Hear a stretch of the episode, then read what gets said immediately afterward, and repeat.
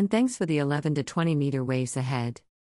This is a placeholder post in case I lose service. If I do, then it's two weeks of no internet and social media blackout. This may be brief, but I'll try to update throughout the day. It is a little hectic. So far, so good.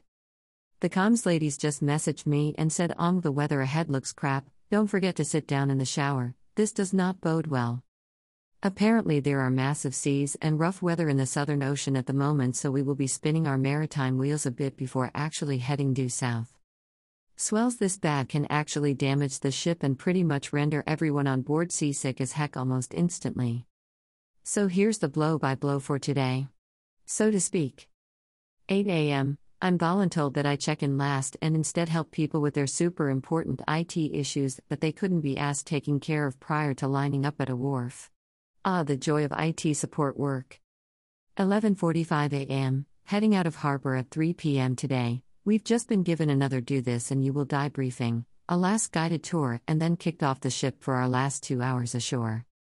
The Aurora Australis captain has decided to weather out the rotten Southern Ocean weather by hiding in the lee of Bruny Island till this wave pattern passes, then plans to duck out quickly in the relatively benign swells before the next series of 11 to 20 meter waves comes along and knocks the shit out of us. This isn't our ship but a rather large cruise liner that quietly put in overnight. Although it would be nice, our accommodation is a little more Spartan.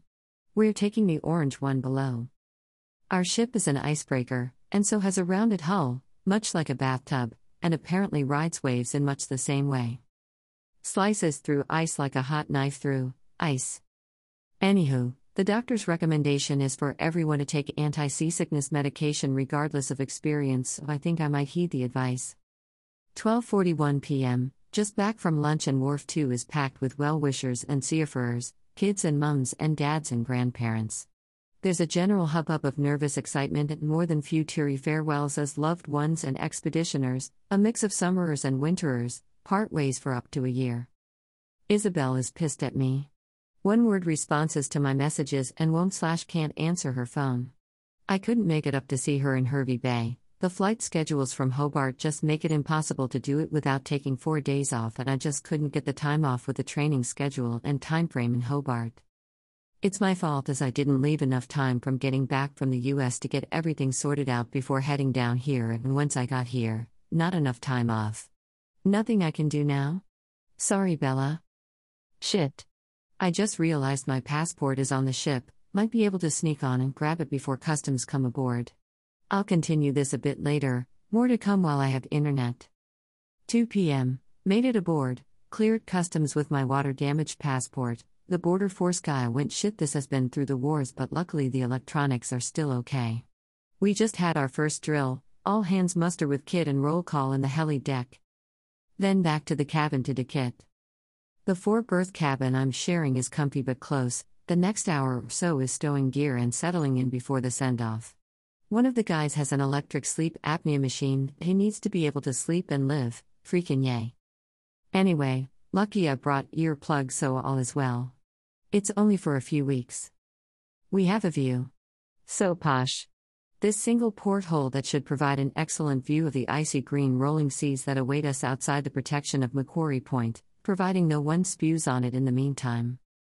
2:30 p.m. Engines are started and the whole ship is vibrating nicely. It's a comforting sensation and wholly familiar.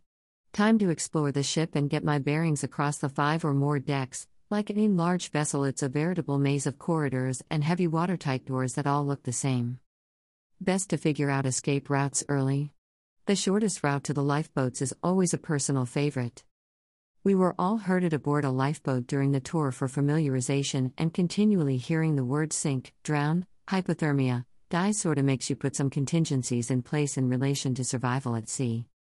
The lifeboat was good for six days for 70 people, it was squeezed with 35. I'd much prefer it over the immersion suits that we also had to put on. These are thick, fully body heavy wetsuit like beasties that will apparently extend our life expectancy in the icy oceans from about 20 minutes to up to 20 hours or so. Yay! 3 p.m. Just got trained on the nice coffee machine in the galley, now I can make a good espresso on the way down, thank God.